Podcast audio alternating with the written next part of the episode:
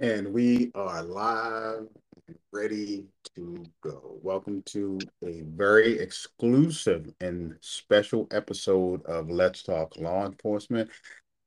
I want to welcome back my new co-host, and she's she's going to bring that other side to my craziness and my so-called madness, as you guys say, that you know, I go overboard on some things, so she's gonna bring me back. So welcome back to the show, Keith. Thank you very much, Kenny. Good evening, everyone. Hey, Let's get into it. Hey, let's do it, right? So listen, I've gotten a lot of requests about um, you know, this episode, right? Because a lot of people are not clear as to what happened back in April 2015. And if there's anything that I'm not clear about as far as dates and time, make sure you correct me on it. And you know, you know, I had no problem with that. But a lot of people were not clear with exactly what happened to Freddie Gray and why the criminal charges were dropped and you know why these officers weren't prosecuted to the fullest extent of the law as they say so i had a lot of people ask me about that right so i'm gonna ask you that first question you you on that task force what happened what Well, let me go back and, and, and first let me quantify that um the task force bit. So when Gray incident happened, I was a member we called then the force investigation team. So what we were responsible for was we were responsible for investigating police involved shootings and police involved incidents where the use of force um, resulted in serious injury to um, a suspect or anybody involved in that incident. okay So in this case, in custody death is also something that we investigated. Now we've investigated many in custody deaths. You know, things happen. Um, you know, over the years, people die in custody, so it's happened. So to us, this was just another in custody death that we had to investigate.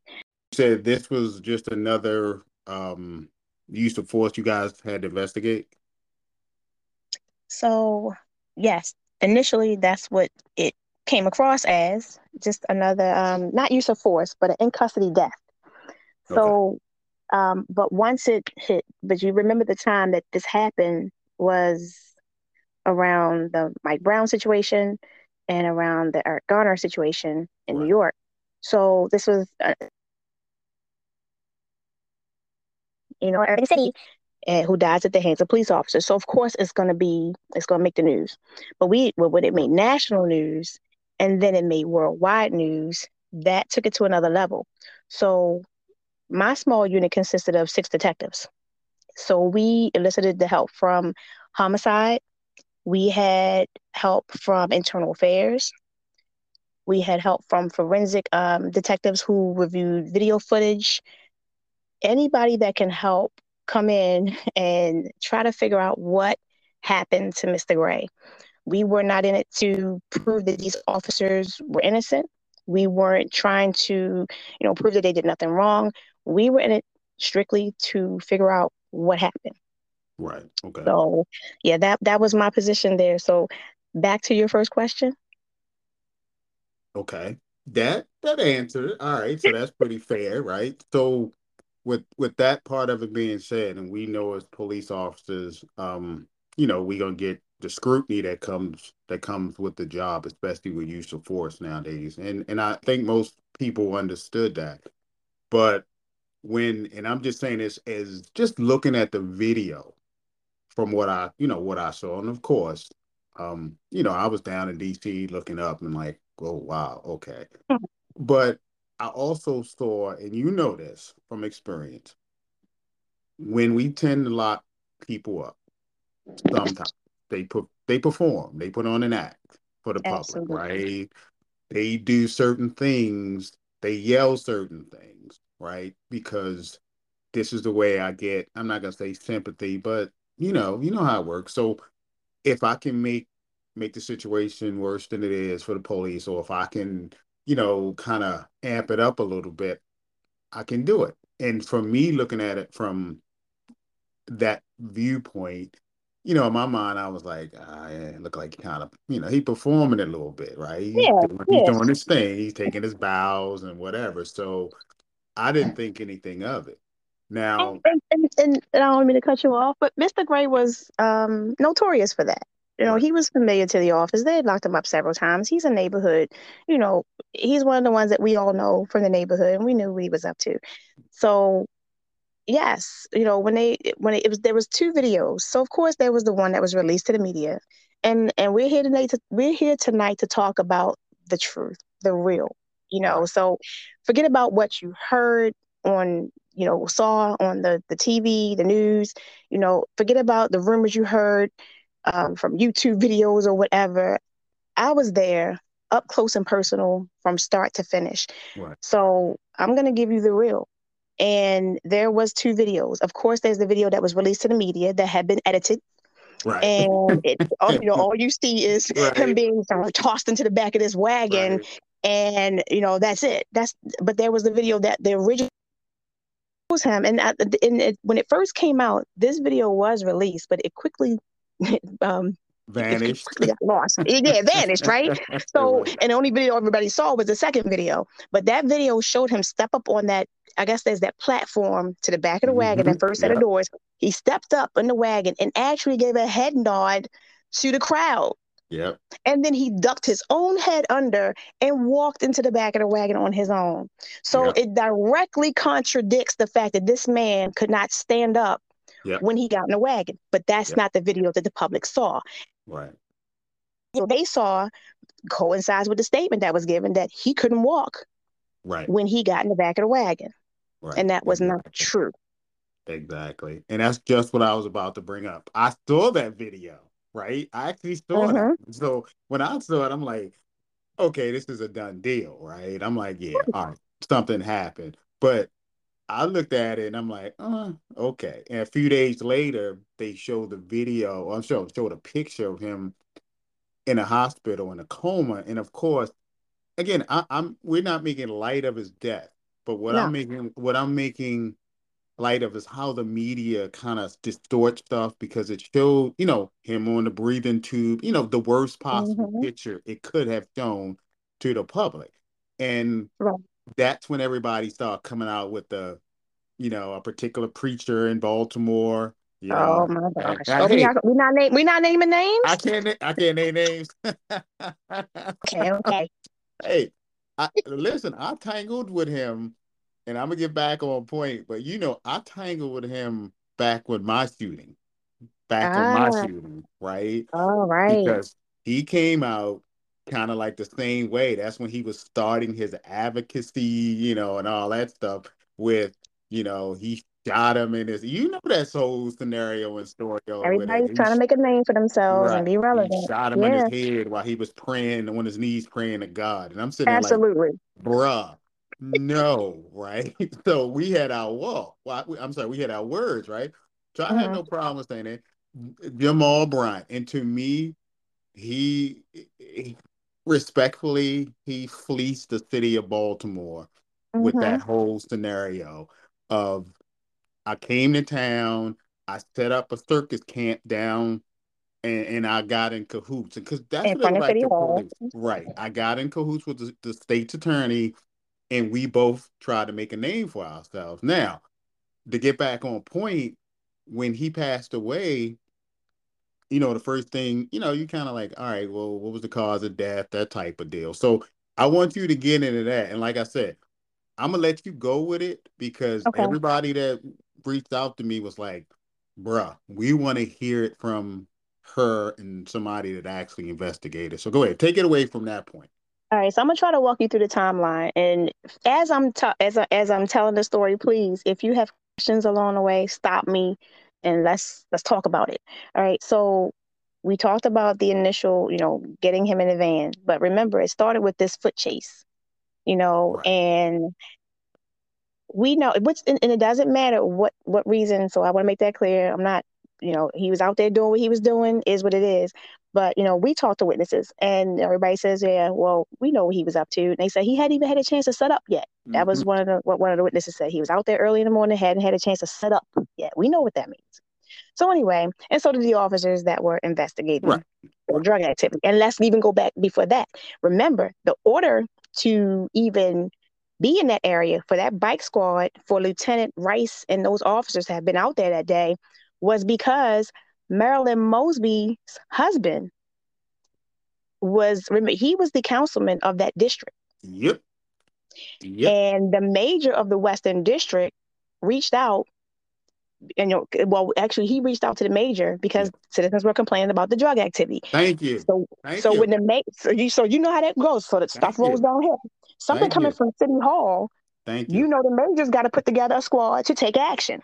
Thank you. Thank so that, you. So let's talk about why they were out there in the first in the first place. place. Thank you. They were Big asked point. to be out there. Big point by the citizens. By the citizens the in that district. There you go. Because they're tired of the drug activity. They're tired of open air drug markets. They want the police to do something. We want them locked up. There we right. go. That's how a Here lot of this stuff starts. All right, take so, it away. So let's roll. All right, so on that job, they see they spot Mr. Gray. You know, he's doing his suspicious activity. He takes off running. They know each other. You know, you see police. It's like we. I see you. See me. See you. I'm out. So he. They take off running after him. They finally catch up to him, um, arrest him, and we can get into the the legal legalities of whether they had probable cause to arrest him or not. You know, but anyway, they end up finding. They search him. They end up sorry, they end up finding this switchblade, right. which in the media it says that it was legal, meaning he had every right to have that switchblade. Right. That's not true. Any spring assisted knife is illegal in the city of Baltimore. So that illegal, not legal. Right. Um, so once they found that on him, they had probable cause to arrest him. So they placed him under arrest. While he was waiting for the wagon, they had him. I'm trying to. Okay, so they, they called it a leg lock. So part of arresting him, at some point there was a leg lock, apparently. What we did was to dispel the untruth that that leg lock caused his legs not to work. We actually had an academy instructor and another officer that the same size and stature as Freddie Gray, we put him in that leg lock for I think we, we went over we did like five minutes longer than what they originally had him in the leg lock for, just to prove that that leg lock would not stop him from walking. And we also had um, a doctor come in and talk to us, and, and and pretty much what he concluded was that leg lock would not have caused any citizen, any person, not to be able to walk he even said that sitting on the toilet would cause your legs to fall asleep faster and not work than okay. that leg lock would. You know what I'm saying? Right. So everything right. we could possibly do to dispel these untruths and to, you know, this this is not it, there was no reason why he wasn't walking other than right. he chose not to. So anyway, they get him in the back of the van. He has a crowd now. Citizens started calling and calling in complaints. That's what they do. Right. So to get out of the area and get away from all the hoopla and the media and the citizens yelling and screaming at police officers, they drove down a couple blocks. At that point, Freddie Gray was rocking the van and carrying on. So that's where they shackled him. But they shackled him away from the crowd, had him lay face down. Now, of course, the uh, the policies on seatbelting in passengers within those police vans have changed. Right. And it was actually changed six days before this incident happens. But let me explain. When policies get changed, it takes a minute for officers for that for that information to trickle down right. to patrol. Right. So six days, the policy was just changed right before this happened, but right. patrol hadn't been warned. I mean, they hadn't been trained yet on this new policy. Exactly. The policy hadn't been disseminated yet, for exactly. real. Exactly, because everybody so, got signed it. exactly, it takes time. it can take months before the whole department is trained on this new policy. Let's yep. let's be let's be honest. Yep. So yes, it was changed, but the officers didn't know. they were still going to going according to old policy. And old safety policy was, and Kenny, you know, if you lay a passenger down on the floor, that is the safest way. Because if, if, if the van stops, all they're gonna do is roll from side to side. They're not going anywhere. Yeah. If he would have laid still and remained shackled, he would be alive. Yep. Today. you know, today. But we can't, I don't want to blame, you know, but things happen. So at some point, we know that he stood up in the back of the van, in the back of the bag, in the back of the wagon. I'm sorry. Right. He, there was an injury consistent in the top of his head and his skull that was the size and shape of a bolt that was on the back of the wagon door, the inside. So at some point, we believe that he went forward while standing. His head hit that bolt, which caused the neck injury. Right.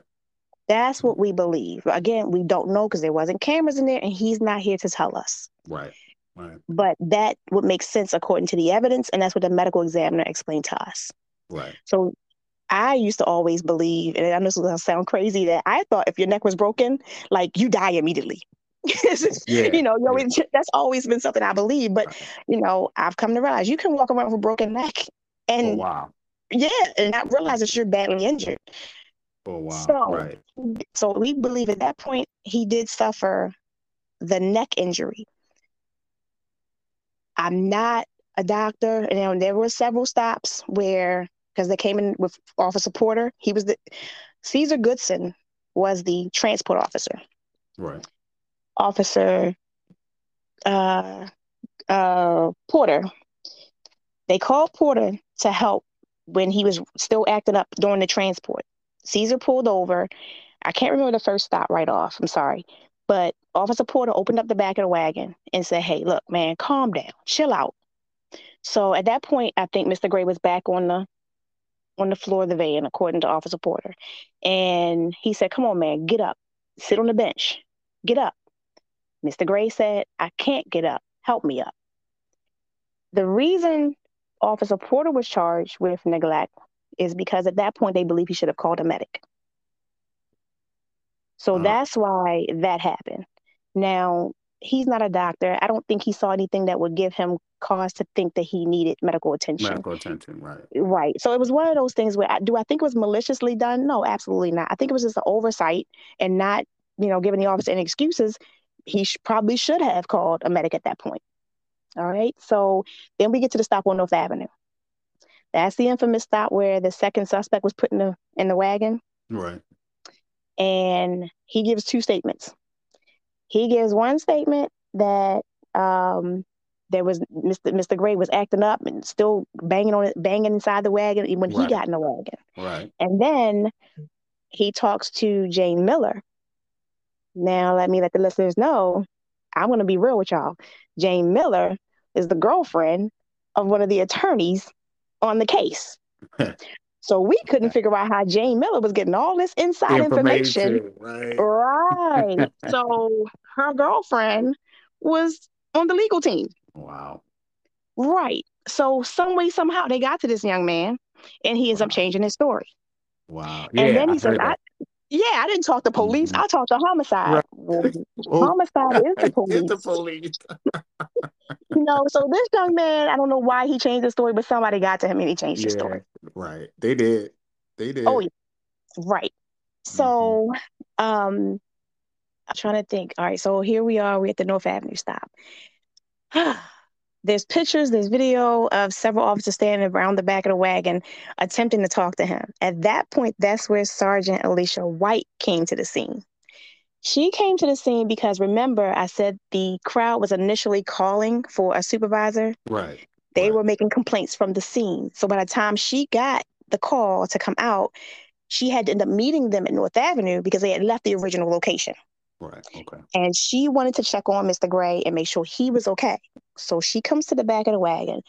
According to her statement, she says, I opened the back of the wagon, um, asked Mr. Gray if he wanted to talk to me because she had received complaints on his behalf. She said he did not answer her, like as if he was ignoring her. Now, what did the media say? The media said he was unresponsive. There is a difference between not answering an officer's questions and I'm being unresponsive. Unresponsive sounds like he's unconscious. Right. Exactly. Just laying there. Just laying there. Yeah. You know, and, and no officer in their right yeah. mind would have let somebody just lay there and be unconscious and do nothing. Right. So I asked them, as the investigator, I specifically asked one of the officers at the scene. Um, it wasn't one of the original six. He was one of the backup officers that was handling the arrest of the other gentleman he said, I said, what position was Mr. Gray in when you saw him? He said he was on his knees, kneeling in front of the police bench. I wish I could paint a picture for the listeners, um, for the non law enforcement listeners, but we know what the police back wagon looks like in the back, but they don't. Right. Um, right. But he was on his knees, like in a praying position, is what I could, right. what he described it as.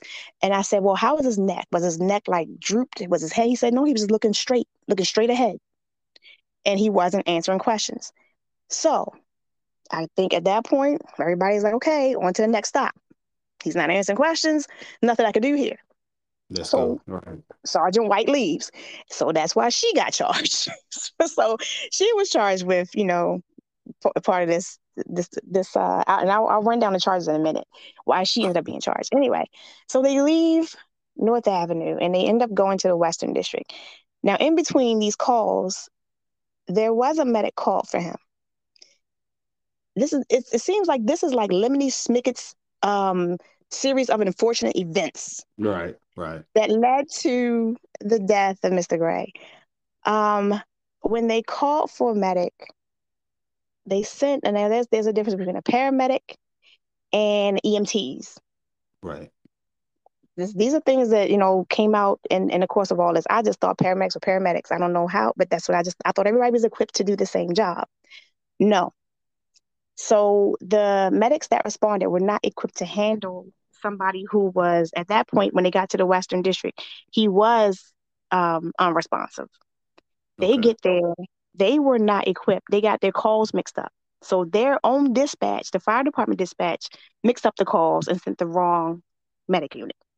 Hmm. So they get there, they were not equipped to handle an unresponsive victim. So I interviewed the medics myself. And I asked them, I said, okay, well, when you encountered Mr. Gray in the back of the wagon, what did you do? Kenny, you and I are both first responders. We know the first thing you do to check an un- unresponsible, unconscious patient is to check the airway. And what do we do when we check an airway? We, we put that head, head down and yeah. tilt the chin, right? Right, right. right I'm not right. a doctor. And let me reiterate, right. I'm not a doctor. But if a person has a break, broken neck, and I wish I could actually have some visual aid here to, to, to show the listeners, but if you're his his neck bones were not uh, they were now think they're already broken and not in alignment. Your spinal cord is within those bones in your spinal column. Right. The spinal column protects your your cord, your your spinal cord. When they did the head tilt chin lift, I even asked that particular paramedic, I said, What did you do? Oh, I checked his airway. No, no, no.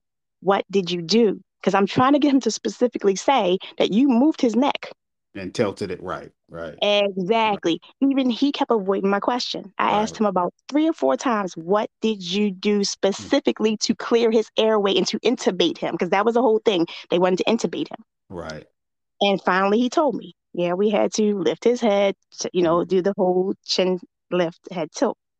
So anyway, I'm not a doctor, but you can't tell me that that didn't contribute to the spinal injury. Right. And maybe it did, maybe it didn't. But and I'm gonna clear up for the audience. His spine, his spinal cord was not severed. Right. When you say severed, that makes it sound like it was cut in half. Right. Just completely well, cut.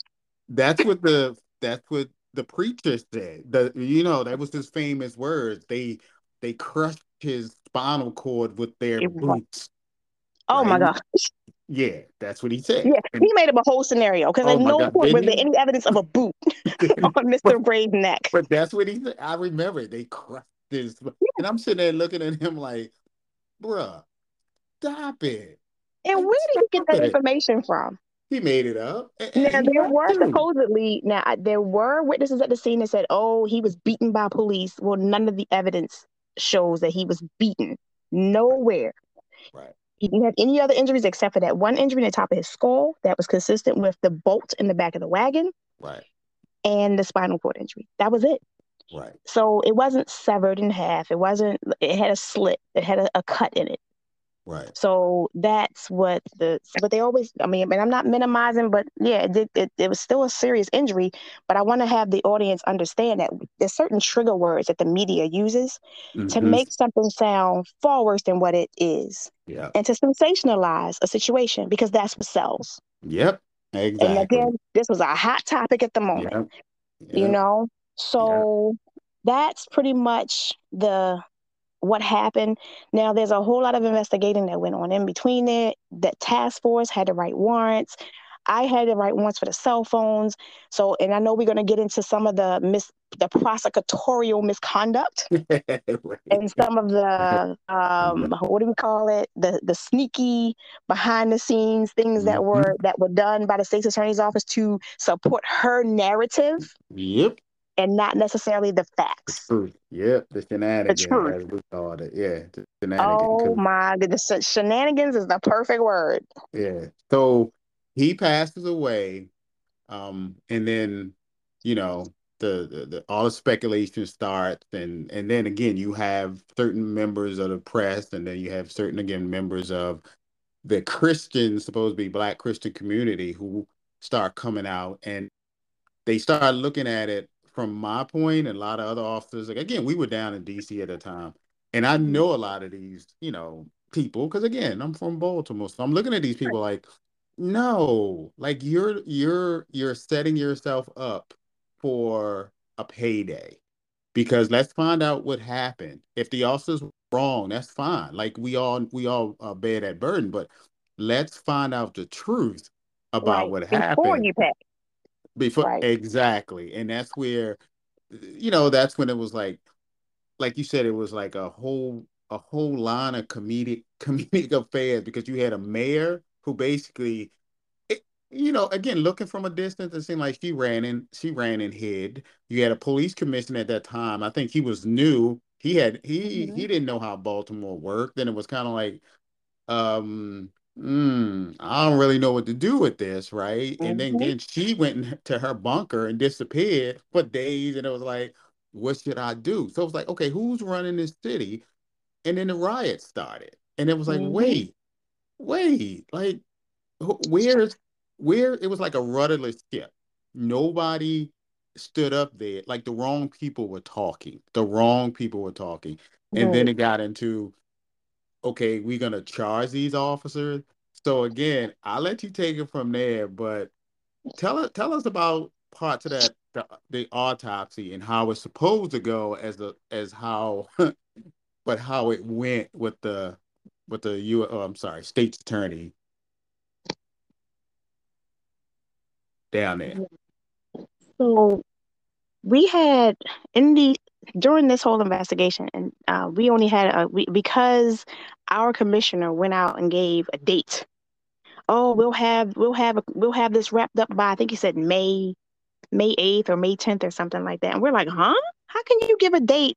Investigations can take weeks, months. You right. give, but I, I, but I know it was all political to stop the you know to, to calm the city down, right? And to give us the body some time, I guess. So, um, but during our meetings, we we had we call we had a war room, and it's kind of like to paint the picture. It's like when you watch Law and Order and some of those other shows where they have all the pictures on the wall, and then they have the lines drawn to who's connected to whom, and right. you know right. what job and whatever. So we had that whole we had that whole setup, and every day we had two days.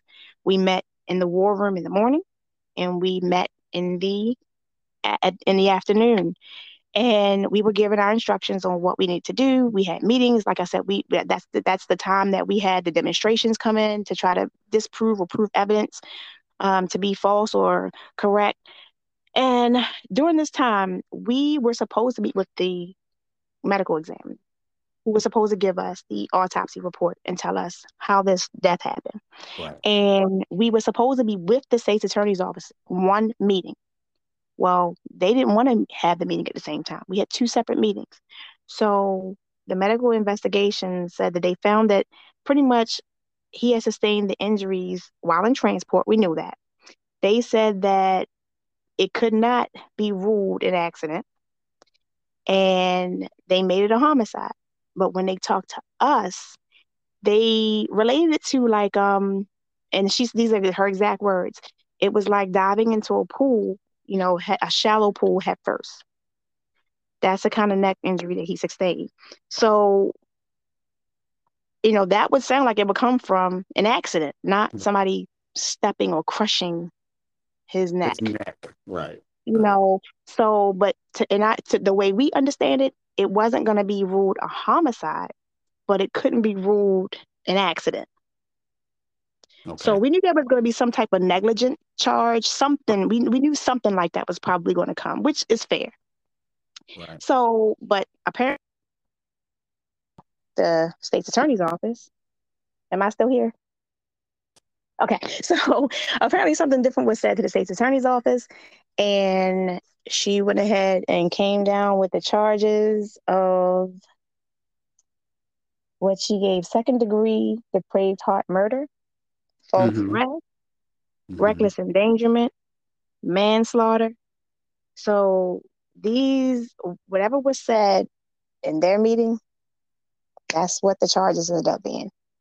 Some so charges I've never heard. Of. I mean, we, the Prey Top murder, we heard of it, but we've never charged anybody with right, it. That, right, but, my point. Where, where you know, yeah, and I guess because they didn't take action and they they directly contributed to his death, and that's where that came from. So it's just not something that we use all the time, but um, we were shocked. It was like I know we turned over I can't even tell you how many binders of evidence. It would have taken her a week to review all of that evidence. We gave her that evidence on, I believe it was a Thursday, and by Friday morning, she's already on the on the steps of City Hall City handing out handing out charges like Oprah right. hands out cards. Right. So we were we were right. like, what, what, we we just spent weeks investigating this thing, and she didn't even re- review our evidence. So if you ask me, and you asked me about who actually came up with the charging document. So go ahead, Kenny. Let's okay, let's, let's so, talk about that. So, ladies and gentlemen, from my time working in Baltimore as a police officer, at no time has the Baltimore City Sheriff Department, no offense to those guys and women who work for that department, but right. in no time has Baltimore City Sheriff's Department ever investigated a homicide. Ever. Ever. Ever, ever, ever, ever, ever. Because to be honest, they're not qualified to. Because let's be right. real, you have homicide detectives and you have detectives that that's their job and their expertise. So when that happened, we knew that the, the game was fixed because I will say mm-hmm. this, right?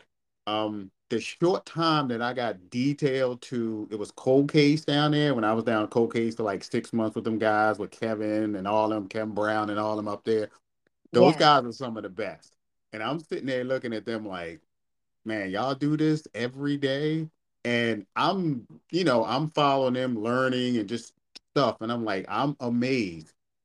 And they they're good at what they do, right? Mm-hmm. So you're going to tell me you're taking this away from the professionals who do this, right?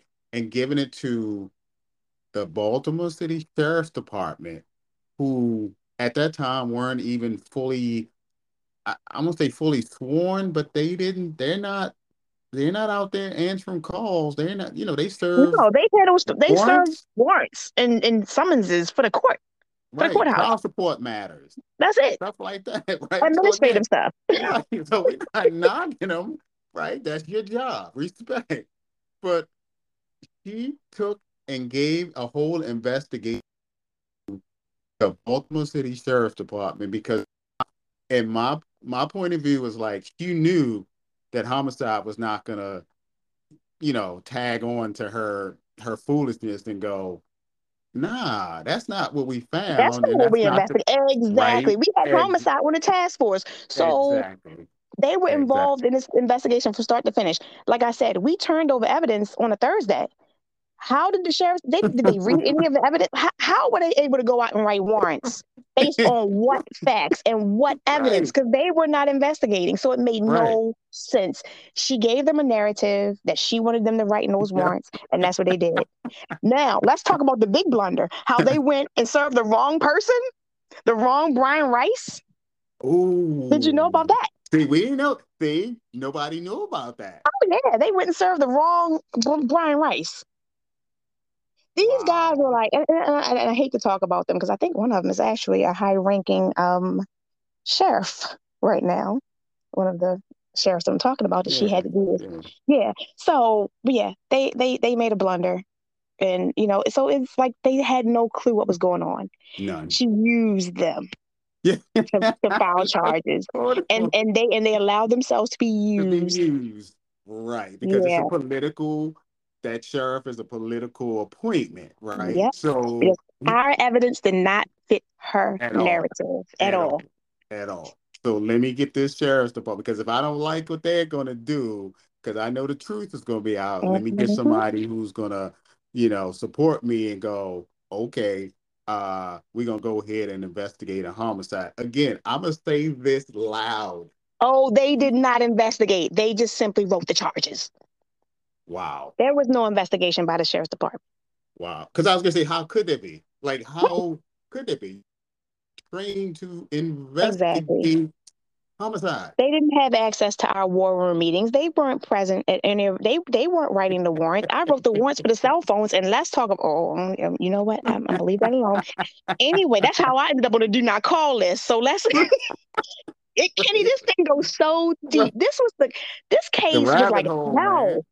Yes. Yes. That's why I wanted to bring it up because I, you know, if, they so fast, it's like, oh, here's let's settle, let's move on, and that's what because everybody with common sense, every law enforcement officer, and again, even people like my mom, my mom who is a Democrat, was she said to me, I never forget. She said, "Kenny, there's something not quite right about that lady." She was talking about the oh. state's attorney because Mm-hmm. You know, you really want the truth, get it from old black women and old black men because they're what they will tell you what they feel and what's right, right? So uh-huh. she even felt that investigation. She was like, "Nah, that don't, don't right." Said, "They they charge them with what?" I said, "Yeah, ma. Like, I never, we've never used that charge ever in Maryland." Yeah, like she dug that one up. She she went and dug that one up. Like, what can I possibly charge them with? And and look, if she can charge, let's let's you you can charge whatever you want to charge, but can you prove it? You and prove that's it? what's important. So all those charges you brought against six different officers, you could not prosecute one successfully. Yep because the yep. evidence just wasn't there. And I don't care yep. what narrative she tried to use, it just wasn't there. And she knew it. And when the detectives on my team refused to go with her nonsense, we even presented evidence to them that shows that he had a prior back injury. Right. Not That's that, what I was and, and we about. Yeah, quick. we can't say that. And, and because, like I said, we're not doctors. We don't know if that had anything to do with it or not. But we just showed it. We, we offered it to her. It came up in the course of our investigation. So we gave her that. I gave it to, you. I'm going to call her name, Jan Bledsoe. I gave it to her. That was one of the attorneys on Marilyn Mosby's team. She told me, I don't want that. That doesn't help my case. You wow. do not turn down evidence because all evidence is discoverable. Wow. There you go. So that and alone told me, okay, something's not right here. right. And then I was told to write the warrants. I'm going to speak on this one. So I went and I wrote, I, I, with the help of the state's attorney, his name was Albert Peisinger. I'm calling names. I'm retired. Oh, well. Everything I'm saying, everything I'm saying is fact and true. Um, I had help writing the warrants because these were for their cell phones. I guess they were looking for any evidence that maybe they text back and forth, you know, about whatever happened, just anything we could. pot. Like I tell you, we we left no stone unturned. Right. So, I wrote the warrants, wrote the uh, wrote the narratives for the warrants with the help of the state's attorney's office. I took it to a judge. The first judge says, "No, I can't grant you this warrant these warrants because there's not enough evidence that would that there's not a probable cause for me to take their phones, their personal phones or their departmental phones, and search the phones. It just, it just, right. there was no reason. She did she couldn't connect the nexus. Like, why do we need the phones? Right. Okay. Right. A judge says no. A judge says no. What you're supposed to do legally is rewrite that warrant and either find the evidence, you know, or make it so that it'll show show your probable cause. Well, mind you, we're in these war room sessions. So when we came, we reconvened for the second time. I said, listen, I presented the warrants to the judge. Judge denied them because there wasn't evidence. I texted the uh, Albie Peisinger and I asked him, I said, do you, I said, do you, should we get together so we can um, rewrite these warrants and show probable cause? He says, no, take them to, I'm not going to name this judge because I don't know if he's still on the bench. It was a circuit court judge. He says, no, take him to Judge so and so.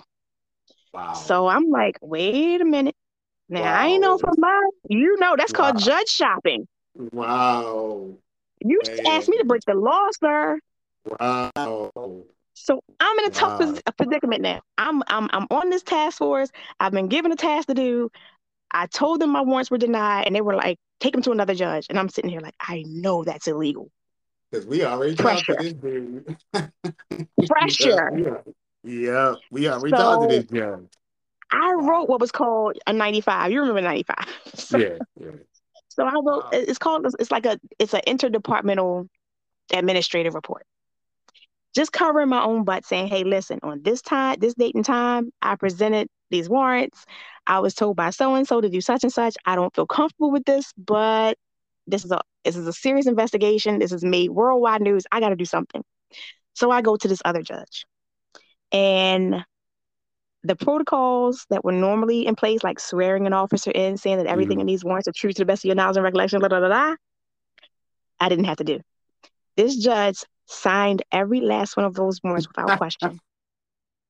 Wait. And it was at that moment. Wait. Wait a minute.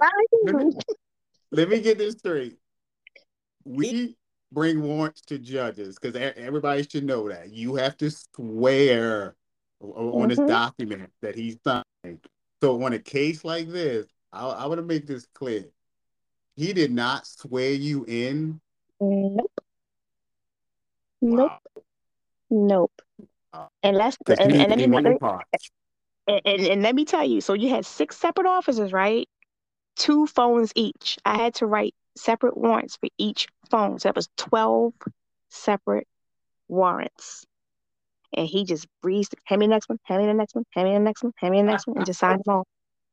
Again, and I'm standing there like, I, I couldn't believe it. Wow. Again, yeah. we uh, and let me make this clear: we are not making light of Freddie Gray's death. Not at all. Right? At all. Not at all. But what we are dealing with and digging into is you can't you can't even label it as nothing but corruption here because they they had an agenda and they wanted this agenda done at all mm-hmm. costs because it, it folks, me by any means necessary. Right. If you do it as an officer now, you'll get arrested.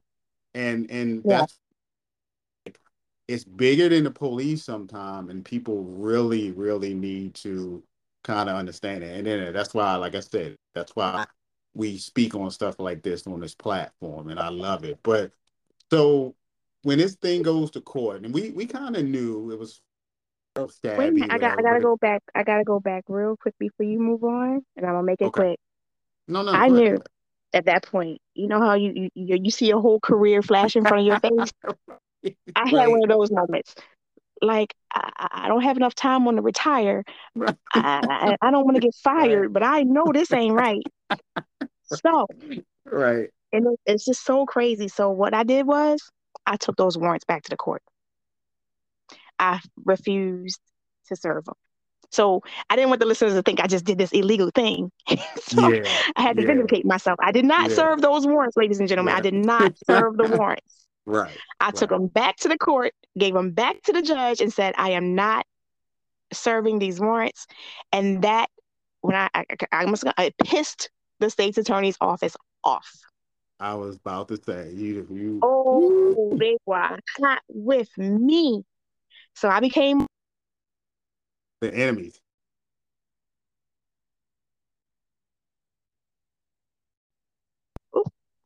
No, I got here. You.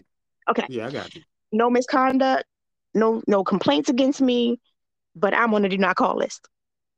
That was straight vindictive. That was her being vindictive and trying to hurt me and discredit me Right. because I wouldn't right. serve those warrants. Right. Okay. Wow. Yeah, we can move on. That's that's just so so who did they give this so did they give those to the sheriff's department to sign? I mean to serve? No, they were never served because So they were never the served. to at they because they were arrested right after that. So they had taken all of the officers in custody. I'm like, well, can't serve them now. They're in jail. So it worked out. So Wow. those those warrants never got served. So who's arrest warrant?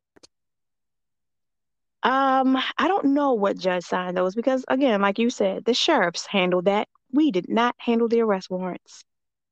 But I tell you what, I did walk Sergeant White into the jail and walking her in, it broke my heart. Yeah. Um, she walked in, you know, with she she dressed nice and nothing against the other people, but they walked in with jeans and t-shirts like they just didn't give a Right. damn. But this Right. young, brand Right. newly promoted sergeant, she came in looking professional with her quarter tire on to go to jail. Right. She held her head high Yeah. and to watch her walk in with her dignity, like no matter Yeah. what you accuse that, that young lady of doing, she Yeah. knew that she did nothing wrong. And she walked in that jail and her being so young. When I tell you, I have so much respect for Sergeant White Yeah. and I cried and I said, I'm not doing this anymore. I'm done. And that was the last investigation I've ever had as a detective in the Baltimore Police Department. Because she she had just got promoted, right? Brand new sergeant. Brand new. Right. Young, young, Right. sharp young lady.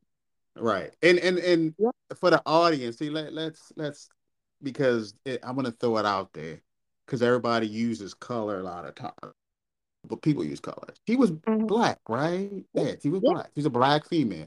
So Let, let's look at the list. Caesar Goodson was black. Porter was black. Um, yeah. th- So yeah, Brian Rice, Nero, and Miller, they were white. right.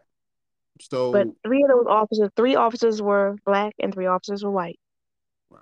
Which it goes to show you. That's what I'm saying. It's like they're gonna step on you, and she stepped on every single one of those officers for her own. And, and again, in my opinion, for her own good. Like you know, and and it was political. It was just to me political grandstanding in all facets, and it it hurt them guys. Like I said, I think they were what off for a whole year without pay, or something Um, like that. some of them, some of them, yeah, because of the charges.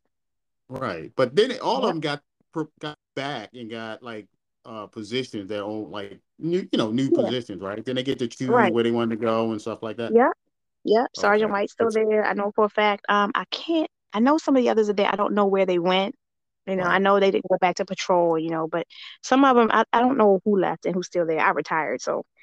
Right. Um, Wow. no, they made out. I mean, but they made out okay departmentally, but their reputations and you know that that's going to be forever tarnished because no matter even if they weren't charged successfully, I mean they weren't um, convicted, that's still hanging over their heads forever. Their names are everywhere. I mean, it, Yeah. it was worldwide news, and they can't live that down. Right. And and no matter how, Right. how much we talk about this and how much we reveal that this was not what everybody thought it was, people are still going to have their opinions. Yeah. Told them they did this, they did. And again, I it, it this is not to change anybody's opinion when we do these stories, but we want to give the truth because a lot of like like I said, a lot of times we don't get the truth. We get the media's version of their truth Right. and not what really occurred because a lot of times we're there. We see the stuff that occurred. that We can't we can't speak, right? Because that's the policy of the departments. We have PIOs, and 90% of the time, PIOs don't even show up to that stuff anymore, or they give bland statements or, you know, Exactly. Twitter They they have they have pre-written statements that they are allowed to give, you know, Right. and they can't speak on. So that's why I said it's a good thing that um, I, I was directly on the front line of this investigation, and I'm no longer employed by the police department, so I can actually speak on it. I wish listeners could call in and ask questions because this would be really good.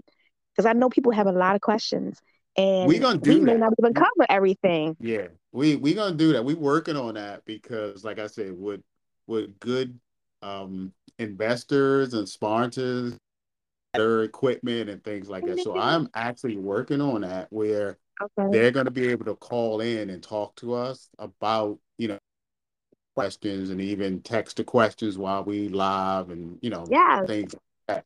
So we working so I tell you what. So we can revisit this again.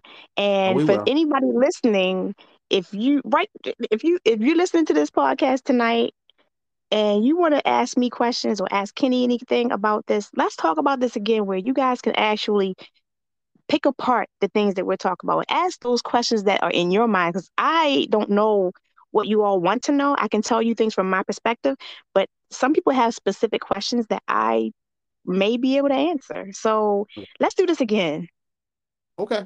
Gotcha. We, we will definitely do this again and we'll do it soon.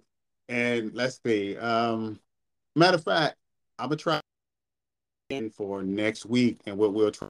To hopefully, we'll have it set up where they can leave questions or at least call in or text or whatever, and we'll do it that way because I think this is a great topic um, that people really want to know about, and they really, you know, want to hear and should hear.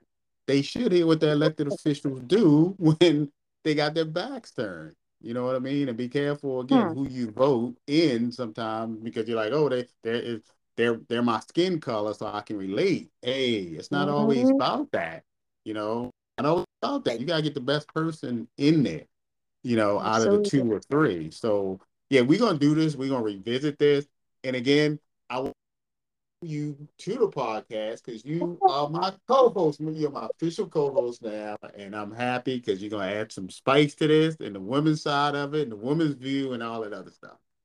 And I'm happy to have you, kid. I'm glad to be here, Kitty. Thank you so much. Okay. Thank you. Have a good night, and I will reach out to you in a few. Good night. All right. Good night.